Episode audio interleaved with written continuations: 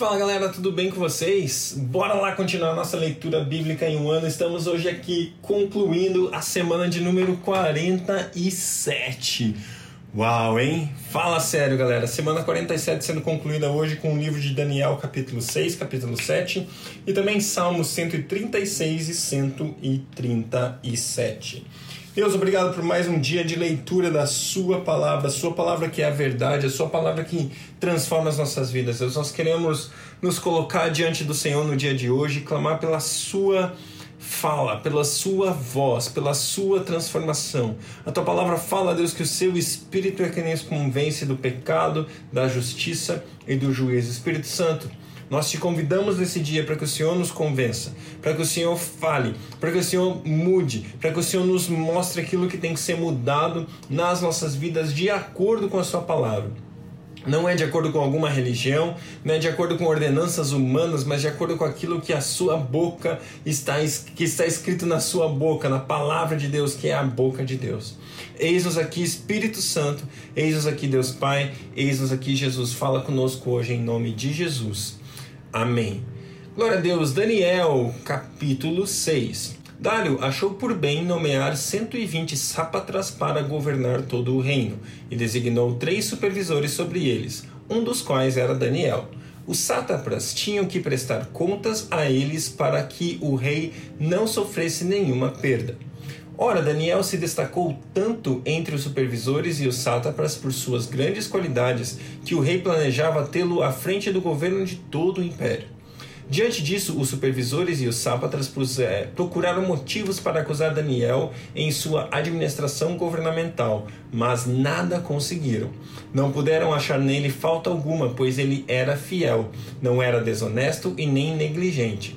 Finalmente, esses homens disseram: Jamais encontraremos algum motivo para acusar esse Daniel, a menos que seja algo relacionado com a lei do Deus dele. E assim, os supervisores e os sátrapas, de comum acordo, foram falar com o rei. Ó rei Dário, vive para sempre. Todos os supervisores reais, os prefeitos, os sátrapas, sátrapas os conselheiros e os governadores concordaram em que o rei deve emitir um decreto ordenando que todo aquele que orar a qualquer deus ou a qualquer homem nos próximos 30 dias, exceto a ti, ó rei, seja atirado na cova dos leões. Agora o rei emite o decreto e assina-o para que não seja alterado conforme a lei dos medos dos persas, que não pode ser revogada. E o rei Dário assinou o decreto. Quando Daniel soube que o decreto tinha sido publicado, foi para casa, para seu quarto, no andar de cima, cujas janelas davam para Jerusalém, e ali fez o que costumava fazer três vezes ao dia. Ele se ajoelhava e orava, agradecendo ao seu Deus. Então aqueles homens foram investigar e encontraram Daniel orando, pedindo a ajuda de Deus, e foram logo falar com o rei acerca do decreto real. Tu não publicaste um decreto ordenando que, nesses 30 dias, todo aquele que fizer algum pedido a qualquer Deus ou a qualquer homem, exceto a ti, ó rei, será lançado na cova dos leões? O rei respondeu: O decreto está em vigor, conforme a lei dos medos e dos persas, que não pode ser revogada. Então disseram ao rei: Daniel, um dos exilados de Judá, não te dá ouvidos, ó rei, nem ao decreto que assinaste. Ele continua orando três vezes por dia. Quando o rei ouviu isso, ficou muito contrariado e decidiu salvar Daniel. Até o pôr do sol fez o possível para livrá-lo. Mas os homens lhe disseram: Lembra-te, ó rei, de que, segundo a lei dos medos e dos persas, nenhum decreto ou edito do rei pode ser modificado. Então o rei deu ordens e trouxeram Daniel e o julgaram na cova dos leões. O rei, porém, disse a Daniel: Que o seu Deus, a quem você serve continuamente, o livre. Taparam a cova com a pedra, e o rei a selou com o seu anel selo e com os anéis dos seus nobres para que a decisão sobre Daniel não se modificasse.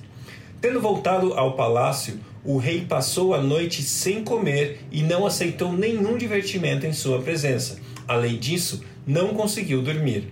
Logo ao alvorecer, o rei se levantou e correu para a cova dos leões. Quando ia se aproximando da cova, chamou Daniel com voz que revela a aflição. Daniel, Daniel, servo de Deus vivo, será que o seu Deus, a quem você serve continuamente, pôde livrá-lo dos leões? Daniel respondeu: Ó oh, rei, vive para sempre. O meu Deus enviou o seu anjo, que fechou a boca dos leões. Eles não me fizeram mal algum, pois fui considerado inocente à vista de Deus. Também contra ti não cometi mal algum, ó rei. O rei muito se alegrou e ordenou que tirassem Daniel da cova. Quando o tiraram da cova, viram que não havia nele nenhum ferimento, pois ele tinha confiado em seu Deus. E por ordem do próprio rei, os homens que tinham acusado Daniel foram atirados na cova do leão, dos leões, junto com suas mulheres e seus filhos. E antes que chegarem ao fundo, antes de chegarem ao fundo, os leões os atacaram e os despedaçaram todos os seus ossos. Então o rei Dário escreveu aos homens de todas as nações, povos e línguas de toda a terra: paz e prosperidade. Estou editando um decreto para que, em todos os domínios do império, os homens temam e reverenciem o Deus de Daniel. Pois ele é o Deus vivo que permanece para sempre. O seu reino não será destruído, o seu domínio jamais acabará. Ele livra e salva, faz sinais e maravilhas, e nos céus e na terra. Ele livrou Daniel do poder dos leões. Assim, Daniel prosperou durante os reinados de Dário e de Ciro, o persa. Daniel capítulo 7 No primeiro ano de Belsazar, rei da Babilônia, Daniel teve um sonho, e certas visões passaram por sua mente, estando ele deitado em sua cama. Ele escreveu o seguinte resumo do seu sonho. Em minha visão à noite, eu vi quatro ventos do céu, agitando o, o grande mar. Quatro grandes animais diferentes uns dos outros subiram no mar.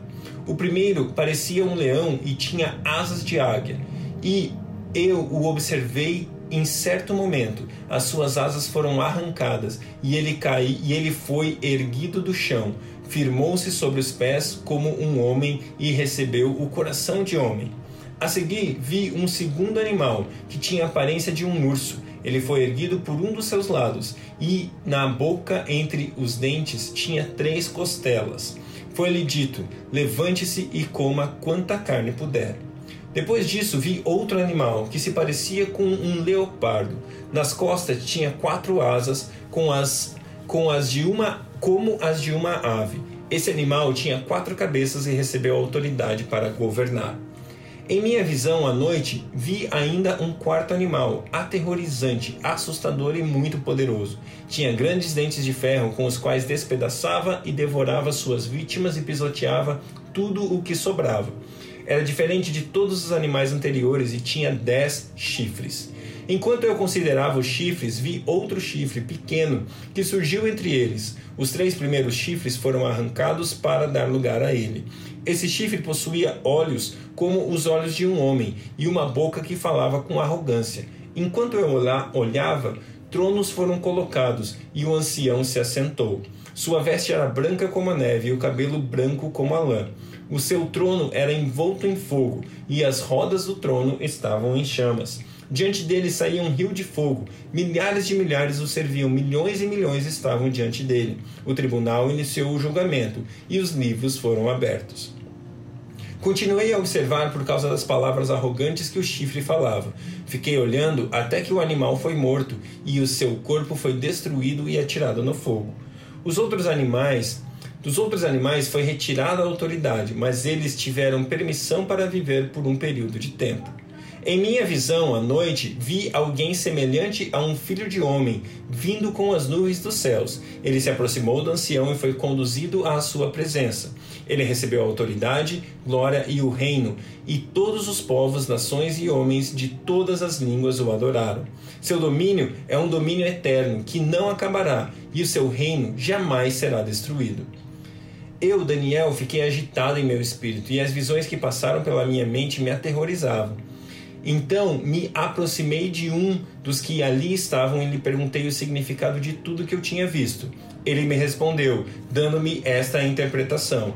Os quatro grandes animais são quatro reinos que se levantarão na terra, mas os santos do Altíssimo receberão o reino e possuirão para sempre, sim, para todo o sempre. Então eu quis saber o significado do quarto animal, diferente de todos os outros e mais aterrorizante, com seus dentes de ferro e garras de bronze. O animal que despedaçava e devorava suas vítimas e pisoteava tudo o que sobrava.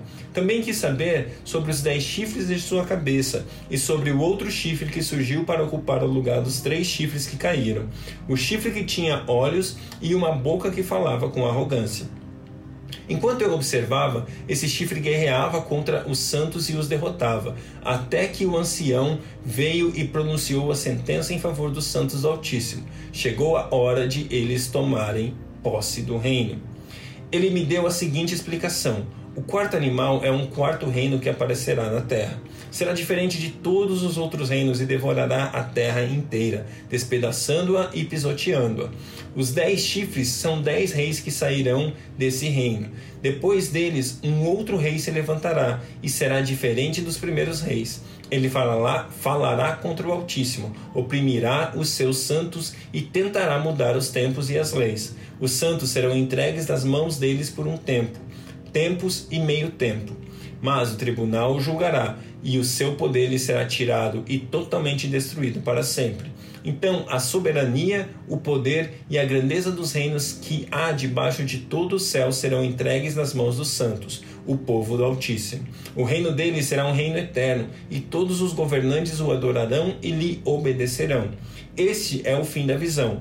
Eu, Daniel, fiquei aterrorizado por causa dos meus pensamentos, e meu rosto empalideceu, mas guardei essas, guardei essas comigo. Glória a Deus, Salmos capítulo 136.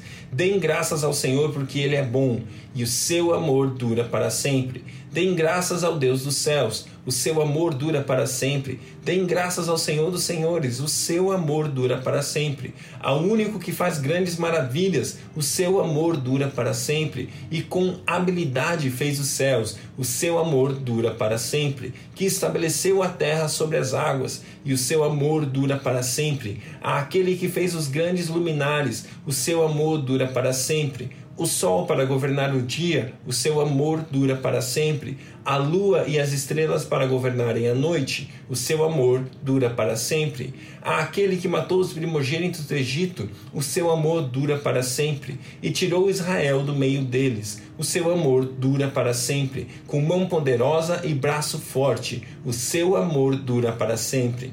Aquele que dividiu o mar vermelho, o seu amor dura para sempre, e fez Israel atravessá-lo, o seu amor dura para sempre. Mas lançou Faraó e seu exército no mar vermelho, o seu amor dura para sempre. Aquele que conduziu o seu povo pelo deserto, o seu amor dura para sempre. Feriu grandes reis, o seu amor dura para sempre. E matou reis poderosos, o seu amor dura para sempre. Seom, rei dos amorreus, o seu amor dura para sempre. E Og, rei de Bazã, o seu amor dura para sempre. E deu a terra deles como herança, o seu amor dura para sempre. Como herança ao seu servo Israel, o seu amor dura para sempre. Aquele que se lembrou de nós quando fomos humilhados, o seu amor dura para sempre. E nos livrou dos nossos adversários, o seu amor dura para sempre. Aquele que dá alimento a todos os seres vivos, o seu amor dura para sempre. Deem graças ao Rei dos céus, o seu amor dura para sempre. Glória a Deus, Salmos 137. Junto aos rios da Babilônia, nós os assentamos e choramos com saudades de Sião. Ali nos salguemos, ali nos salgueiros penduramos as nossas harpas. Ali, nos, ali os nossos captores pediram-nos canções, e nossos opressores exigiram canções alegres, dizendo: Cantem para nós uma das canções de Sião. Como poderíamos cantar as canções do Senhor numa terra estrangeira? Que a minha mão direita define, ó Jerusalém, se eu me esquecer de ti. Que me grude a língua no céu da boca, se eu não me lembrar de ti, e não considerar Jerusalém a, maior, a minha maior alegria. Lembra-te, Senhor, dos Edomitas e dos que e do que fizeram quando Jerusalém foi destruída, pois gritavam: Arrasem-na, arrasem-na até os alicerces, ó cidade de Babilônia, destinada à destruição. Feliz aquele que lhe retribuir o mal que você fez. Feliz o que pagar, o que pegar os seus filhos e os despedaçar contra a rocha. Glória a Deus, glória a Deus pela sua palavra, que Deus abençoe o seu dia e até amanhã.